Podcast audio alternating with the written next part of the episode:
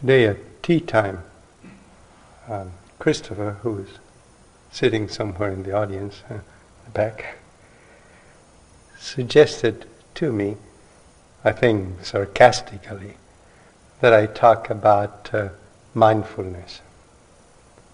And uh, it was a, a well directed remark because it happens that it was me who forgot to come and ring the bell and lead the, the sitting.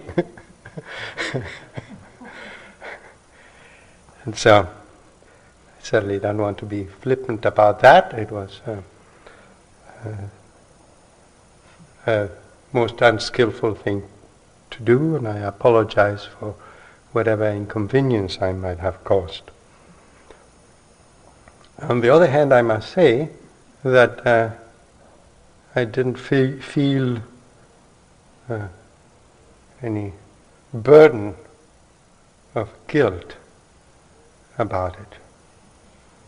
And uh, these two things don't have to go together.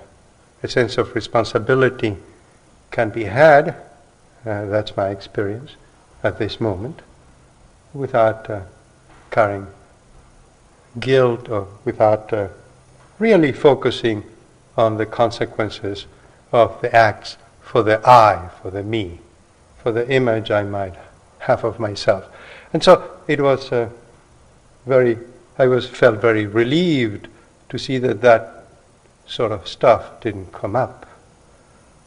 Uh, I think it was yesterday in a group we had a whole discussion about uh, bell ringers' responsibilities and of guilt. So it's my turn now to contribute to that discussion.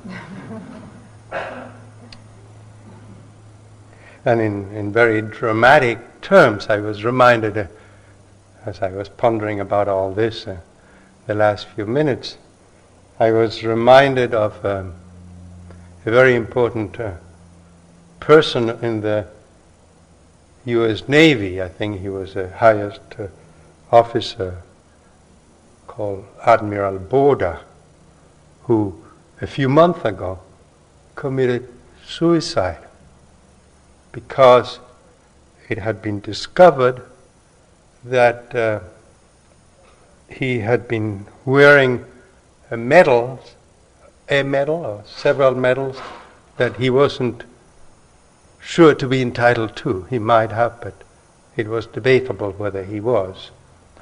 And in his funeral, um,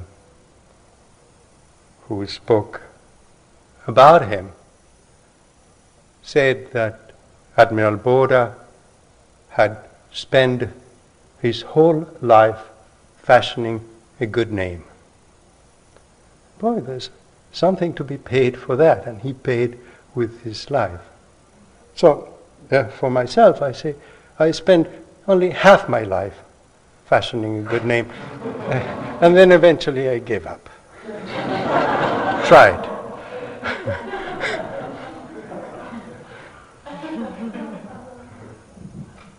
Again, I promise not to be flippant, and I, I don't mean it uh, flippantly. I mean it as a, as a teaching, really.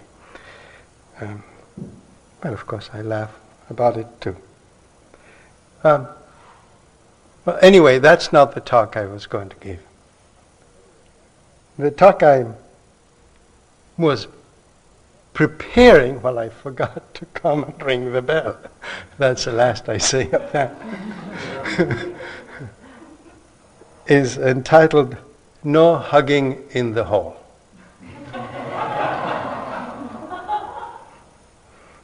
Um, it's part of my effort to update the Buddhist similes. The, you know, we're used to the simile of walking on the path, the simile of the ox cart, riding the ox cart, and, and the crossing of the stream on a raft, very famous simile. And what I propose to do to update it is to use the airplane as a basic uh, metaphor here. And you may remember that many years ago, you know, maybe a decade ago, uh, a Greek airline had this uh, slogan, this publicity slogan, um, in which it advertised itself by saying, "No dancing in the aisles." No dancing in the aisles. So I modified it, and you'll see how that fits.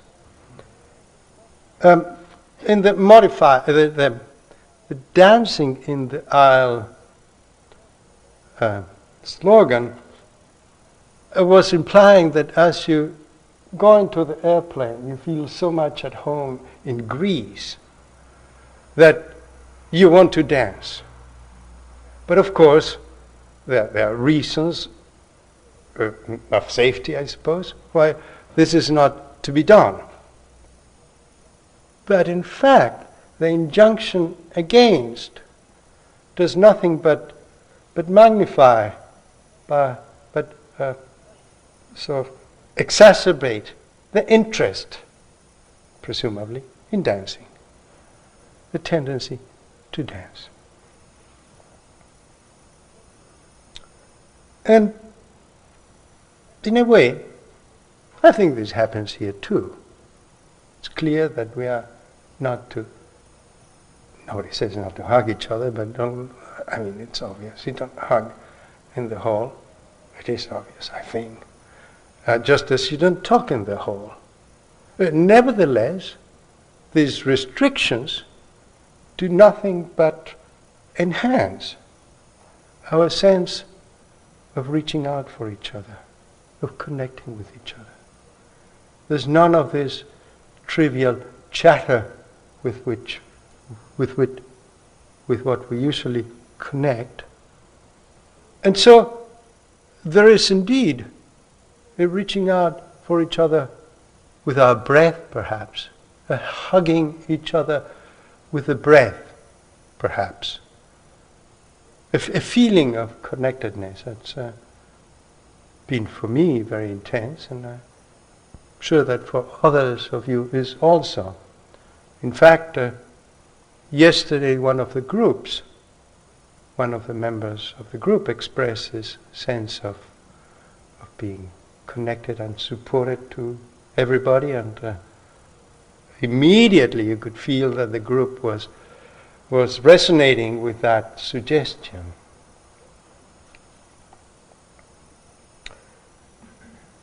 And this outpouring of of kindness, of loving kindness towards each other, what in the Pali language is called metta, is a very important ingredient of our practice.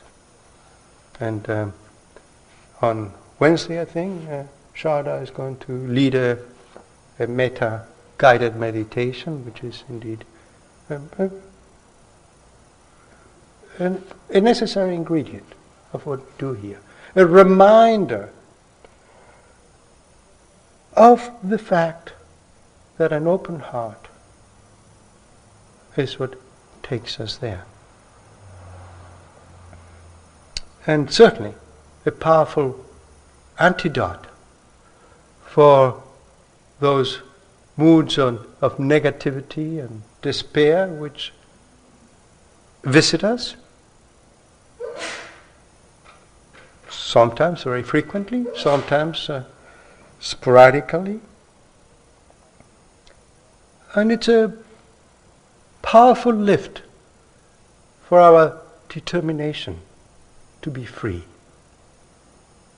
In, in discovering, in real terms, in the concrete heart of us, this, this yearning for interconnectedness.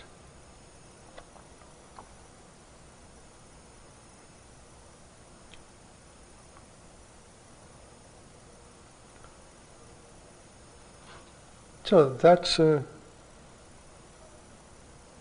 one parallel I wanted to draw between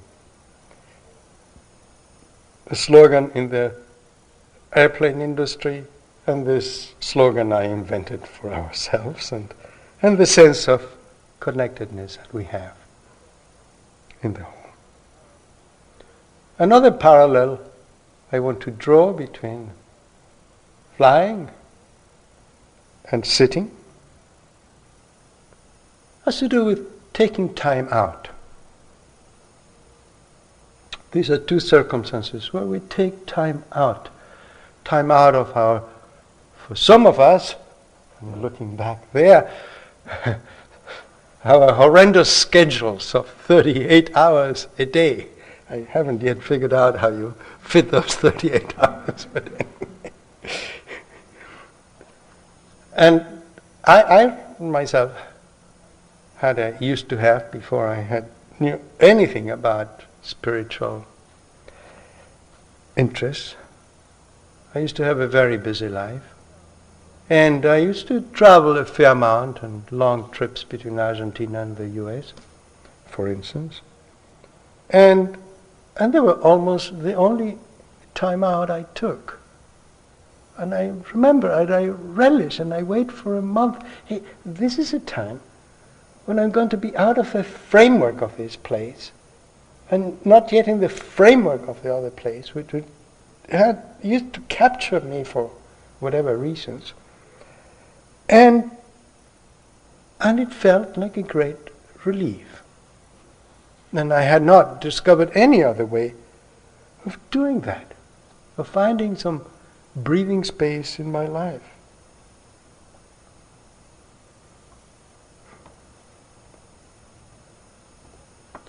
Uh, a sense of that things could be done afresh.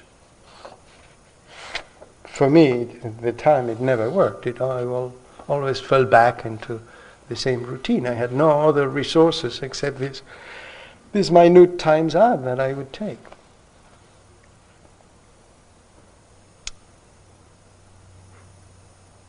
Meditation, of course, it's almost like the ultimate time out, the ultimate breathing space, and, and the pun is intended. the ultimate way of getting out of our routine, our heavy schedule. And it's true that sometimes, again, this is uh, something that was reported in a group uh, yesterday, I think, or was it today? Um, of, of being very sleepy, of uh, the body having been worn out by exertion. And when the timeout comes, the first thing the body demands is, I want to rest. And the mind says, I want to rest. True, that can happen. But there is space for also being awake. And that can also happen. And there is an opportunity for looking at things afresh. That's one of the great virtues of this trip, as it were, that you're taking. Of course, in these two cases, there's also the intrusion of entertainment. In the airplane, airlines, following all the pressures from our culture, are very careful not to leave us there unprotected with our thoughts and feelings, just sitting there doing nothing. So they get ready for us a heavy schedule of happenings. Right? There is a two or three movies in a row, depending how far you go. And when the movie is not showing, you get uh, some commercials. And when there's neither movie nor commercials, you get a computerized map of the movements of the airplane.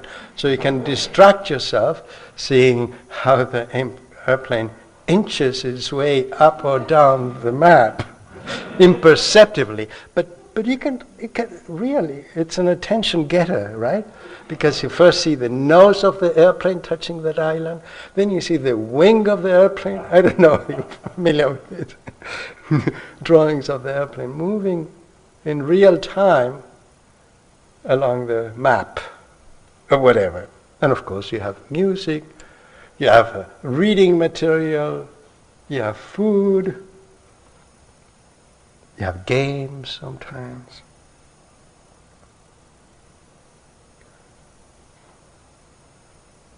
The question is how to obliterate the timeout.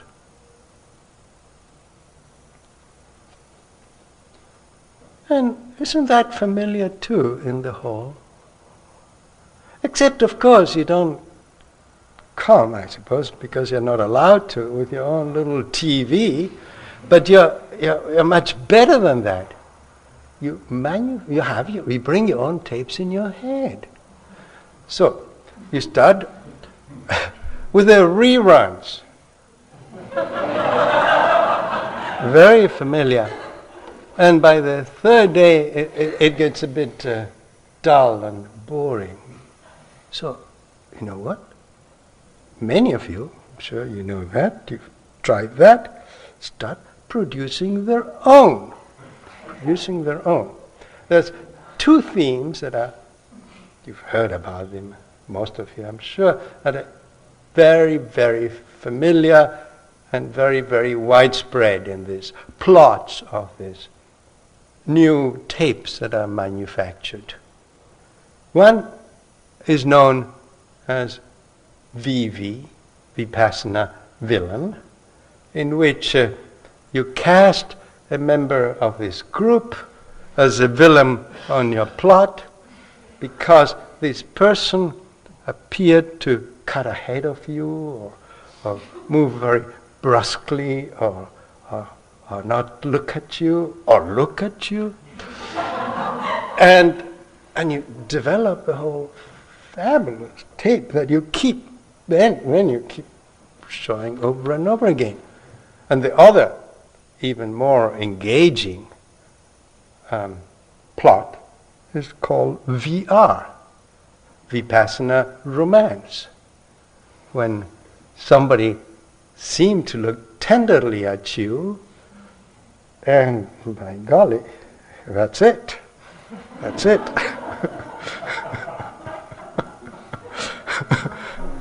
and of course, uh, there's no end to how this plot can be embellished. And, and the, the, this is far more effective than any in flight entertainment in the airplane because you are the actor, you are the main protagonist, and you can cast everybody as you wish.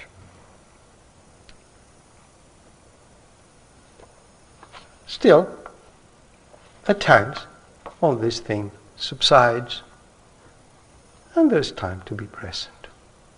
And are reasons for this, what I call in sit entertainment, are very similar to the reasons of the in flight entertainment. Is to avoid being there.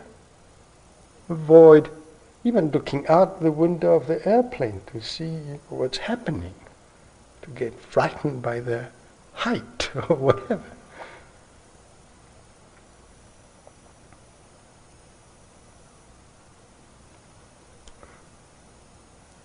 So there's um, the, I mentioned the hugging, I mentioned the timeout and the ways of avoiding timeout. And then another parallel I want to draw to kind of legitimize my simile has to do with journey and destination. In, in an airplane, uh, basically it's, it's a simple thing. You, you are at a home base, you leave that home base, take a trip to get to a destination. And these three things are seen as three separate things, right? Origin, trip, destination. However, there can be some blurring, and there seems to be in the in the publicity of airlines some attempt to blur as much as possible the distinction between the airplane and the destination. And and that's how, for instance, you know, dancing on the aisles came up. The Greek airline wanted to suggest to you that the moment you step in the airplane, you are already in Greece. So you go that airline instead of the other airline. And likewise, there are many airlines that uh, publicize uh, Indian food.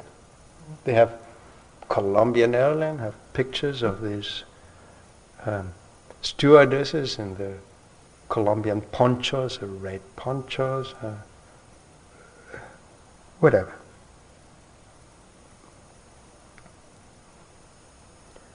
And of course, this is mostly gimmickry. And um, eh, in fact, what we find at the destination very often is gimmickry too, you know. we, we go all the way across the world to see a particular building that has been uh, sort of beautified and arranged so it looks exactly as we expect it to look, and, and a hotel that has all the all the attributes of that particular country, and it's a little bit like going to Disney World rather than to Greece, France, or whatever. There's a little bit of that. So, anyway, what about the, the sitting now?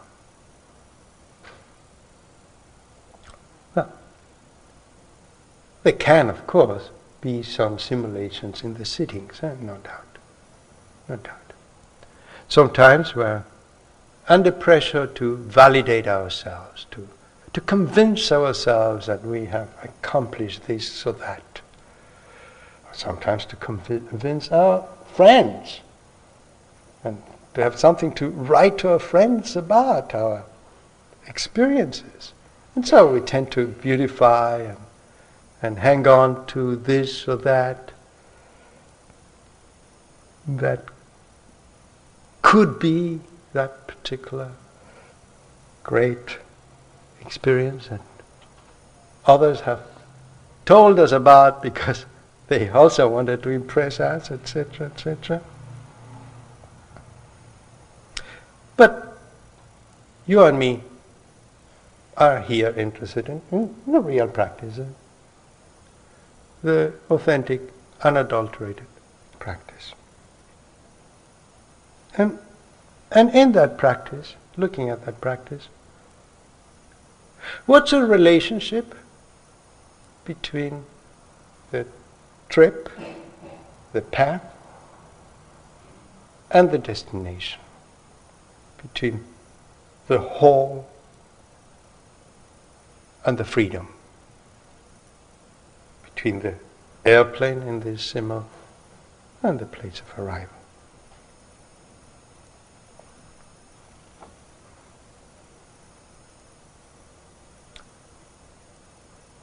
Uh, much of the distinction has to do with language. We do in language distinguish very clearly and sharply between the trip and the destination.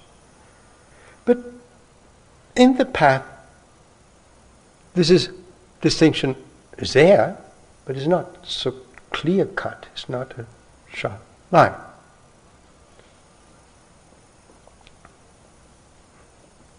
There is in the path a gradual unfoldment of that which comes to fruition at the end of the path.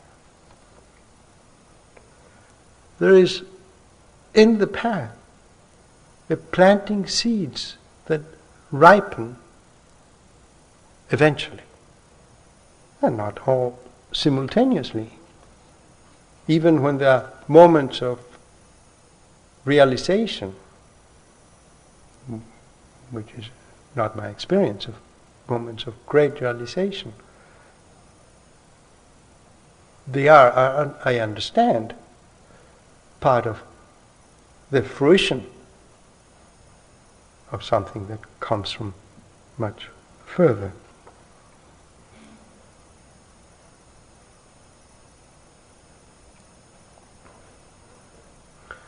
In my own experience, I have whatever insights I've had, they've often been accompanied by, by an intimation of, of that particular insight that preceded it, as it were.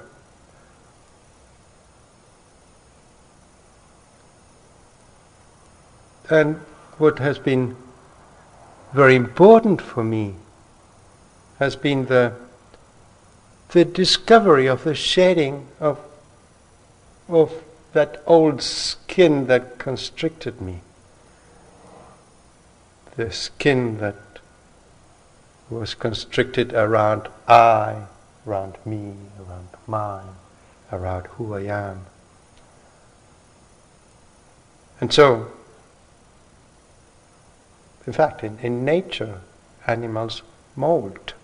Many animals have to molt. That is when the skin, for some animals the skin grows, for others the skin is rigid and has to be shed and then grow another one, shed and grow another one, and so on.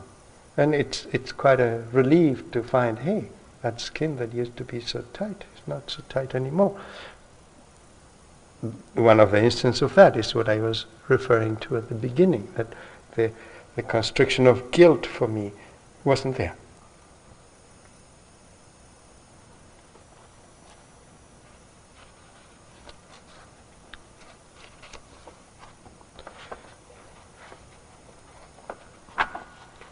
In this trip towards our destination, there's a point of irreversibility. And here again, the airplane simile may work, although not very precisely. But at least uh, in the airplane, there's a moment where, where, where you're in. I mean, you're going. Clo- they close the door, and there you are. If you if you're on the wrong plane, well, you'll have to wait till you get there and come back. it becomes irreversible. It's true that there's no guarantee of how soon you're going to get there. Maybe there's bad weather, maybe there's a, some mechanical delay, and maybe you're laid off for days uh, on end in Greenland or somewhere like that. But it's irreversible.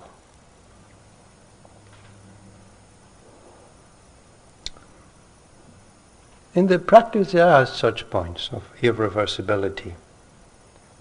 And of course, uh, traditional metaphors are not of airplanes, but uh, the metaphor is of stream. So the point of irreversibility is called stream entry. And it's interesting to look a little bit at what the Buddha said about stream entry. Hmm? He, he said that one becomes a stream enterer, which is somebody who's irreversibly in the path, although it may take a long time to get there. When three fetters, three things that hold us back, uh, disappear, are gone. We are free from them. The one is a belief in personality. And here let's take belief in the deep sense. It's not a question that, hey, if I change my belief, I will be free of that. It's a question of really deeply with, with all our being just not being hooked onto this, living our life for the person that impersonates us. But be willing to drop on that. And that's perhaps the more critical and significant factor in this series of three. The second one is be free of doubt, really free of doubt. And the third one, which is less applicable to, to a group like this, I think, is be free of adherence to ritualistic and ascetic practices. Attachment, it says. It doesn't mean be free of the practices, it doesn't mean that, the, but free of attachment to the practice. So it doesn't take something unreachable to be in this airplane.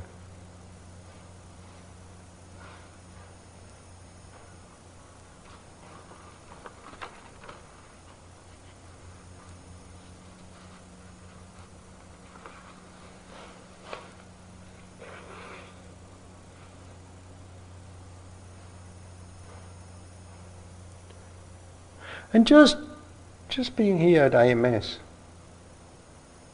just being here, just entering without uh, closing the door of the airplane, as it were, without being already in some irreversible direction towards, towards final freedom, towards final realization.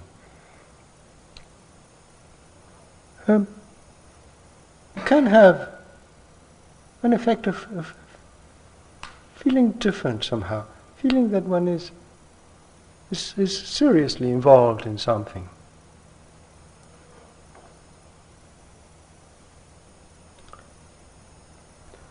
Somebody in the small group was saying, perhaps in a different context, I don't want to, to go into the details of that, but was saying that, that as soon as she came to IMS, she felt a difference. And, and IMS, or I'm sure other groups as well, and not just at buildings, but also the, the Sangha, you all, as teachers too, uh, can have this, this effect of, of stirring up an interest, of reminding us of something. It can also stir up expectations, it's true. Uh, but then the three of us will be here to remind you that expectations are not a very helpful thing. But what is helpful is the capacity to absorb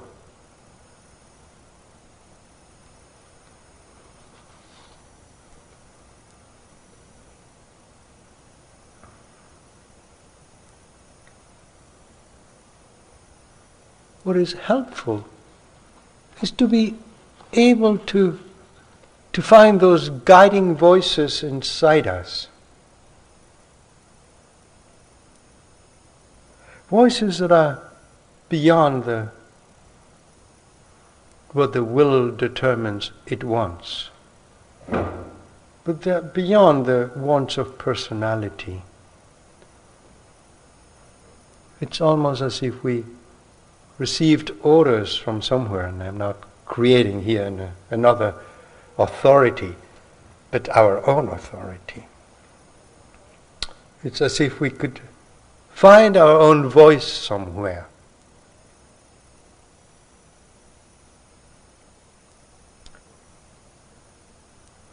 And so let us listen to those voices. Voices which which have the wisdom to be connected with that destination that we are seeking. Voices which, in some way, know better than, than our ordinary brain where we are going. Voices which are not swayed and affected by the whims of I, me, and mine, but who have a lot to do with the depth of who we are. And by we, I mean everybody in this room, but also other beings around us.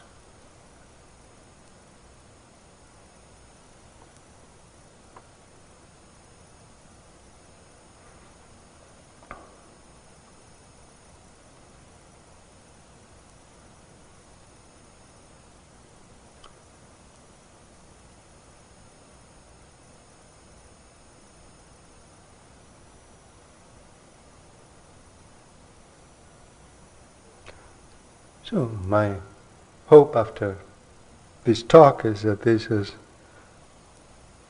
not been another piece of uh, in flight or in seat entertainment, but that it has stirred up something deeper in you. And if anything is stirred up, has nothing to do with what I textually or literally say, but on what you yourself know, and perhaps I can trigger with these words.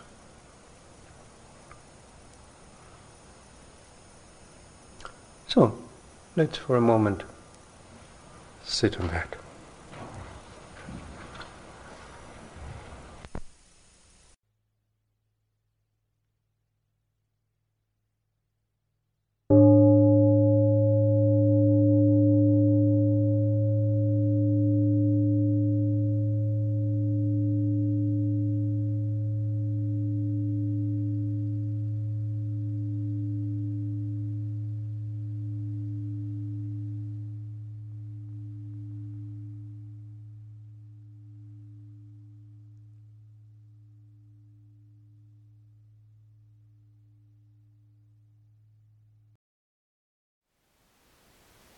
Thank you for listening.